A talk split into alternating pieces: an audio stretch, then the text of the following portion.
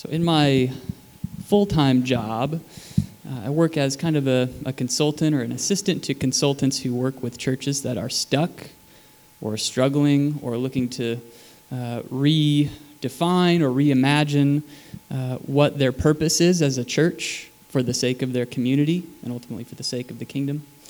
Uh, and one of the questions that we ask is what defines your community? And we ask it through an exercise that is really a discussion prompt. And the discussion prompt is uh, what would, using last Sunday at your church as your only data, uh, what would somebody who was new at your church say your church cares about?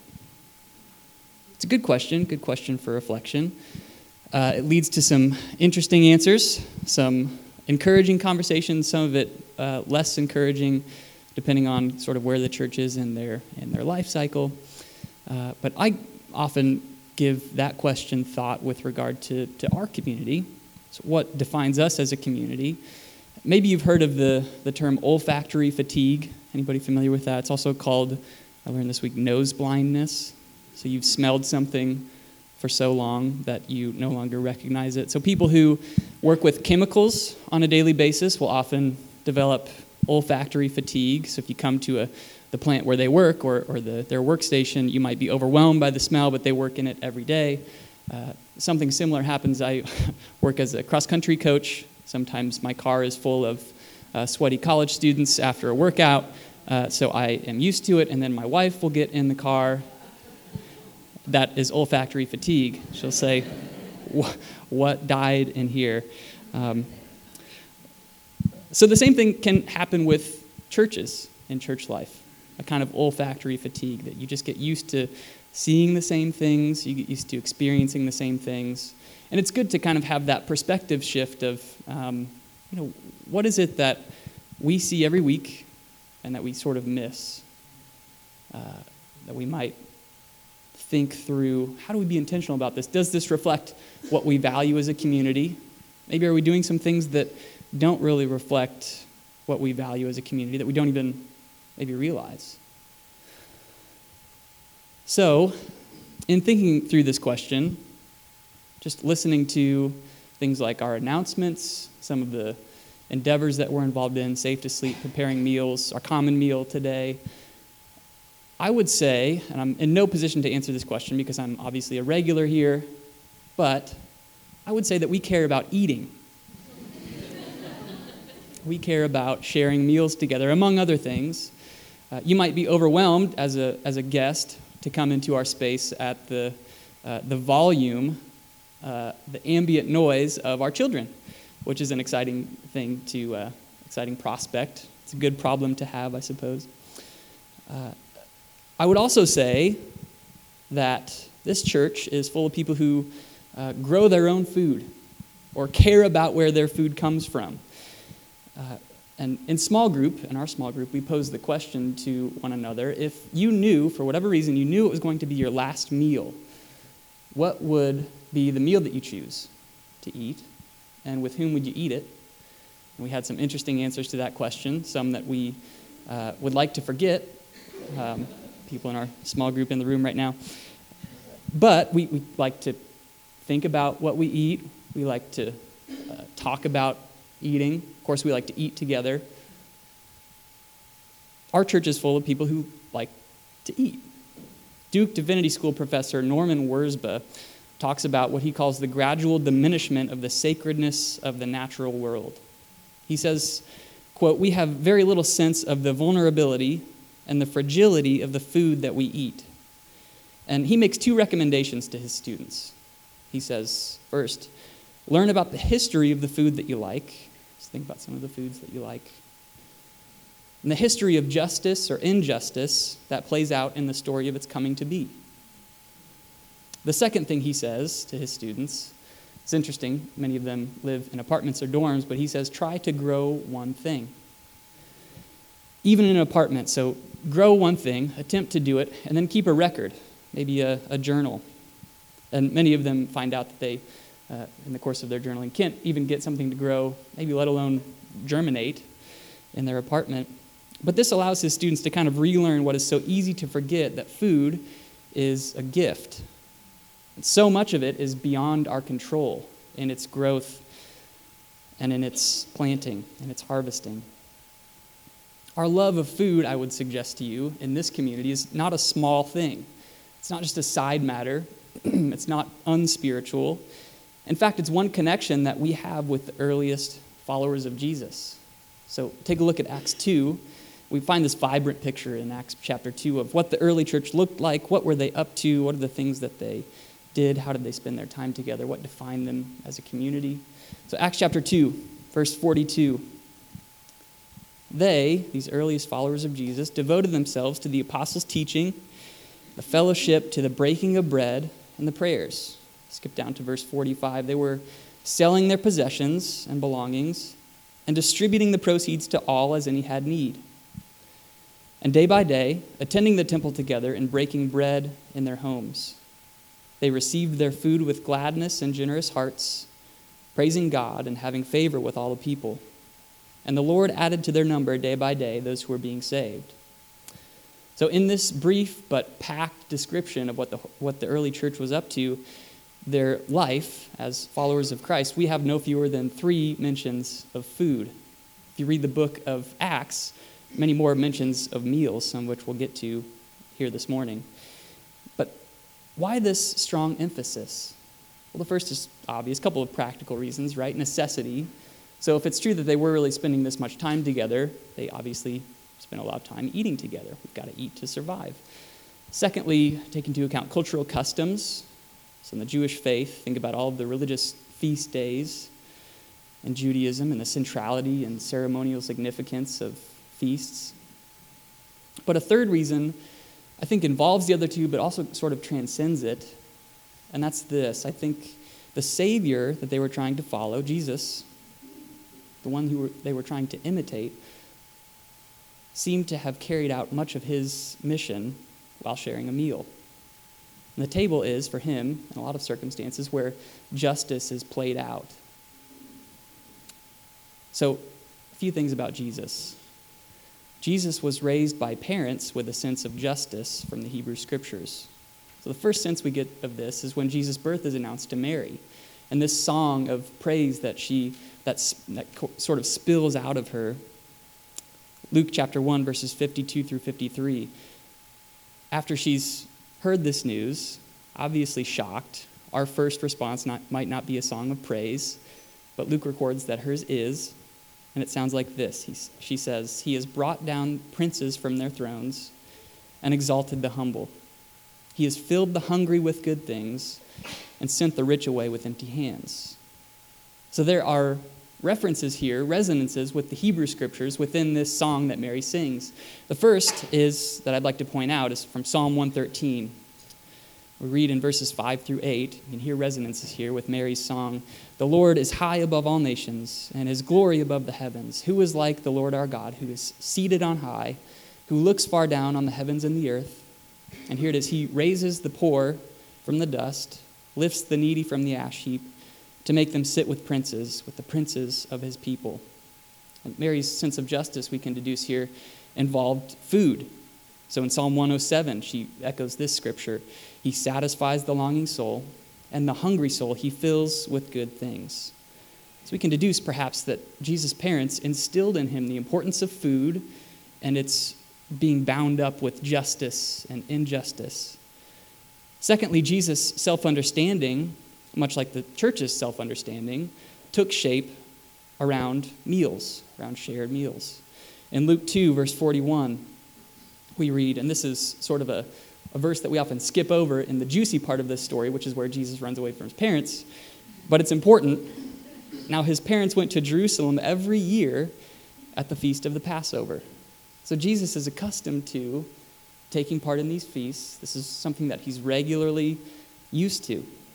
He grew up in a religiously observant family, something that we can often overlook, Jesus being religious. And that observance revolved around feasts. In Luke chapter 5, verse 29, we see that Jesus ate with large groups. Jesus often ate with large groups of disreputable folks, And Levi, as a tax collector, made him a great feast in his house. And there was a large company of tax collectors and others. We might insert the word riffraff here, tax collectors and others, reclining at table with him. This is not necessarily who you'd advertise if you were looking to uh, start a PR campaign for Jesus. He's eating with the riffraff. Or in Luke chapter 7, verse 36, read that Jesus ate in some intimate settings with reputable, upstanding religious folks. One of the Pharisees asked him to eat with him, and he went into the Pharisee's house and reclined at table. We read that Jesus ate with women. In Luke 10:38, now as they went on their way, Jesus entered a village, and a woman named Martha welcomed him into her house. Jesus ate with his friends, Luke chapter 22 verse 14. When the hour came, he reclined at table, and the apostles with him. Jesus ate with his enemies, and Jesus ate with his friends and his enemies at the same time, something that's certainly not advisable. Luke chapter 22, verse 21, so just a few verses later, Jesus says, But behold, the hand of him who betrays me is with me on the table.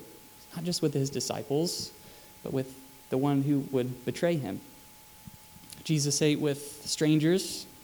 He readily accepted invitations to eat with others.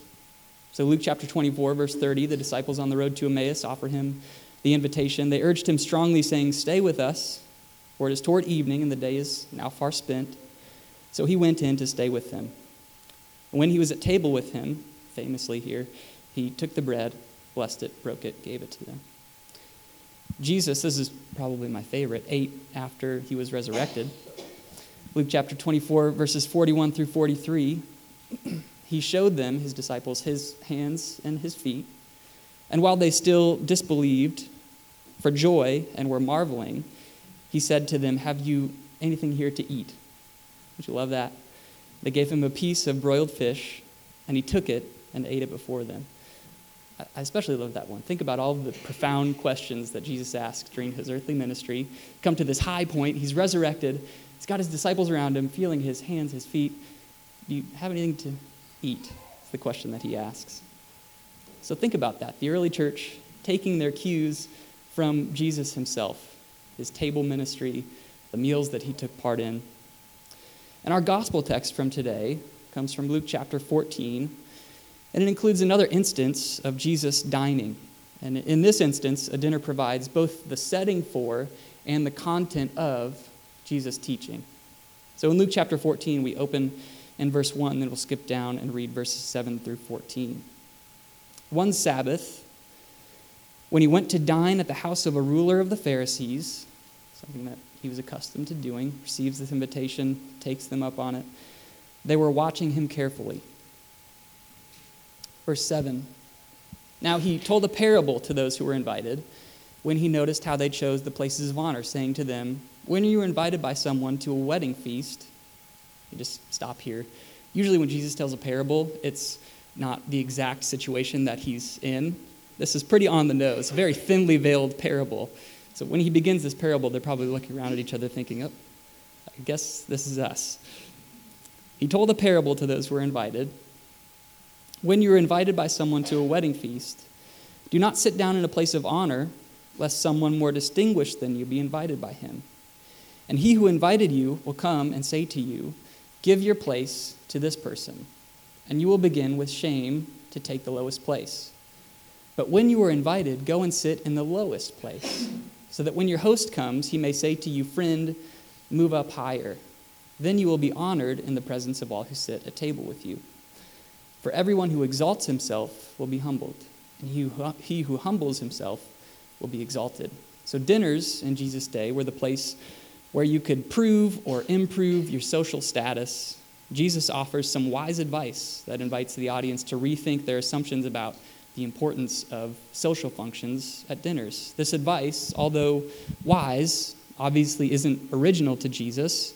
It's taken straight from the book of Proverbs. So in Proverbs chapter 25, verse 6 and 7, we read Do not put yourself forward in the king's presence, or stand in the place of the great, for it is better to be told, Come up here, than to be put lower in the presence of a noble.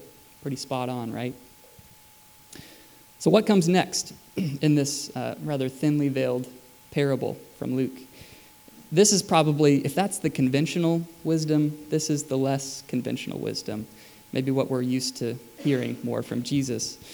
Luke chapter 14, verses 12 through 14. So he says this to the guests at the dinner. Then he turns his attention to the host, and he said, When you give a dinner or banquet, do not invite your friends. Sounds a little odd. Or your brothers, or your relatives, or rich neighbors, lest they also invite you in return. He has to be thinking at this point, that's ridiculous. Of course, I want them to invite me in return. My rich neighbors, come on lest they also invite you in return and you be repaid. This is so counter to the thinking of the day. But when you give a feast, invite the poor, the crippled, the lame, the blind, and you will be blessed because they cannot repay you. Certainly, Jesus has to be misspeaking here. For you will be repaid at the resurrection of the just. So, this system of inviting, getting invited, system of balanced reciprocity says they invite me, I invite them. You can see very clearly how this becomes a closed system, right? We don't get any new invites to the table within this system. And here Jesus offers much less palatable advice. He upends the audience's notion of balanced reciprocity the one who I think lived this out better than anyone I'm aware on planet Earth, I don't know that many people, but the one I think is the best at this is a, French Canadian Christian Catholic named Jean Vanier. Vanier, many of you know, founded L'Arche. And L'Arche is this international network of uh, communities spread over, I think it's like 40 countries or so, for people with developmental disabilities and those who assist them so they live together in community.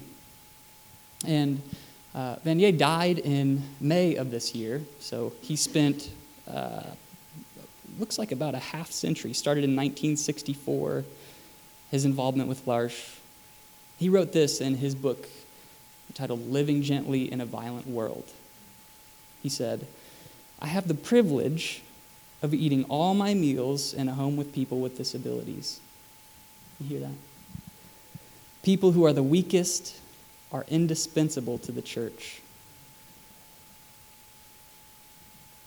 I have never seen this as the first line of a book on ecclesiology, church structure. Who really believes it? But, he says, this is the heart of faith, of what it means to be the church.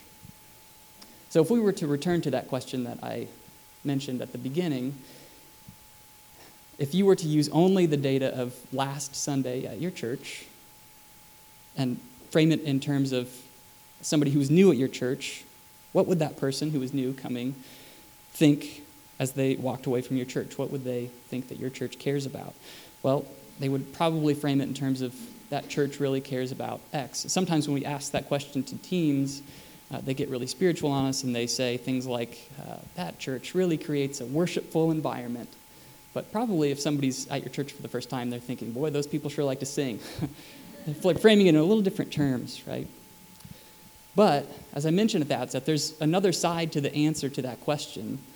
And there are some more negative things that people notice. If we're honest with ourselves, we might notice them about our community as well. Things that happen that maybe don't reflect what we value or the kind of community that we want to become. Maybe something like, they seemed a bit closed off.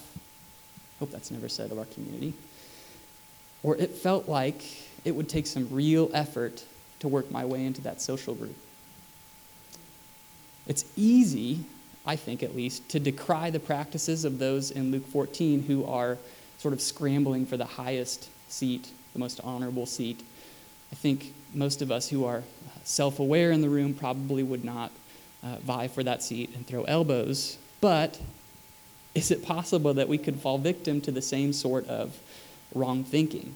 Might, me, might we be tempted to dismiss everyone vying for the head of the table as antiquated? Perhaps. But also, perhaps our social arrangements create a similar inattentiveness or a similar unhealthy preoccupation with status. So, when I say that the church's self understanding took shape around the table, I also want to hasten to add that they weren't immune from the unhealthy practices of table fellowship, kind of the dark side of sharing meals together. In fact, one of the first recorded conflicts among the early church revolved around food. Just a few chapters later, after this beautiful picture, right, in Acts chapter 6, we get this. But as the disciples grew in number, good thing, there were rumblings of discontent. Not so good thing. The Greek speaking believers complained about the Hebrew speaking believers. Right there, we have a, a division already, right? Saying that their widows were being discriminated against in the daily distribution of food. So you can almost hear this appeal, right? Remember what Jesus said about what we should do when we invite people to eat together, should provide for them. Or perhaps they were thinking of the instruction that came from our scripture reading this morning. Remember from Deuteronomy the sojourner, the fatherless, and the widow who are with you in your towns shall come and eat and be filled, that the Lord your God may bless you and all the work of your hands that you do. I want to invite the musicians back up. We're going to prepare to have a meal together, which I think is fitting. The first Sunday of each month, we share a common meal, bring dishes to share, eat together. And it's not just a perfunctory exercise. In fact, it takes the, the place, I don't want to say too much theologically about this, but it takes the place of what we usually do each week, which is gather around the table of the Lord, around the bread and the wine. But I think it's important for us to also have large scale meals where we are physically nourished. I don't think any of us, knowing what I know about our love for food, leave this table feeling completely nourished. And that's not really the, the purpose of this table. But the purpose of the tables that we'll bring out here in just a moment is so that we will be able to fellowship together, uh, to have a meal together, to share food, to share our thoughts, to share conversation, all of those beautiful things. I want to just make a quick, I don't know if I should do this, an edit to Scripture. I shouldn't, but I'm, I'm going to, so maybe we can take this out of the recording. In Romans chapter 5, verse 8, the Apostle Paul, so again, early Christian, says, God demonstrate, demonstrated his love for us in this, that while we were still sinners, Christ died for us. Maybe we, maybe we could say, in a way that's equally meaningful today, while we were still sinners, Christ dined with us while we were still sinners, while we were still the ones unworthy of being invited to the table, Christ dined with us. In Revelation chapter 3, verse 20, this uh, famous passage of Scripture Behold, I stand at the door and knock. If anyone hears my voice and opens the door, I will come in to him and eat with him, and he with me. We are promised that Jesus not only already dined with us when we weren't worthy but will dine with us again. Our community, I would submit to you this morning, is uniquely positioned with all of our giftings and our knowledge of and our love for food to host and to feed those who are most in need of nourishment. And I'm, I want you to hear that in every conceivable way spiritual, physical, emotional. Let me say it again. I think our community is poised, especially as we begin this this building campaign and just thinking about uh, our goal not being to necessarily grow in number, but to grow in effectiveness for the sake of the kingdom, I think our community is uniquely poised to provide nourishment to feed those who are most in need. And for that, Jesus says in Luke chapter 14, verse 14, you will be repaid at the resurrection of the just. Now, before we close, I want to hasten to add that as we follow in the footsteps of Jesus in our endeavor to be the love of God at the dinner table, to demonstrate it there, we might be particularly susceptible to the kind of reckoning that the early church faced. So, are those are there those who are being overlooked? And if it's true, as I recently heard someone say that uh, we Christians learn our table manners around the table of the Lord, it's particularly important that our meals be taken together and no one be overlooked. And it's important, I would submit to you this morning, that each of the meals that we take together, we prepare for one another, are really dress rehearsals for this final meal, the marriage supper of the Lamb, described in Revelation chapter 19. And I'll close with this. We'll sing together and then appropriately eat together. Then I heard what seemed to be the voice of a great multitude, like the roar of many waters and like the sound of mighty peals of thunder, crying out, Hallelujah, for the Lord our God, the Almighty, reigns. Let us rejoice and exult and give him the glory, for the marriage of the Lamb has come, and the bride, the church, the one who likes to eat, has made herself ready. It was granted her to clothe herself with fine linen, bright and pure, for the fine linen is the righteous deeds of the saints. And the angel said to me, Write this Blessed are those who are invited to the marriage supper of the Lamb. Let's sing together.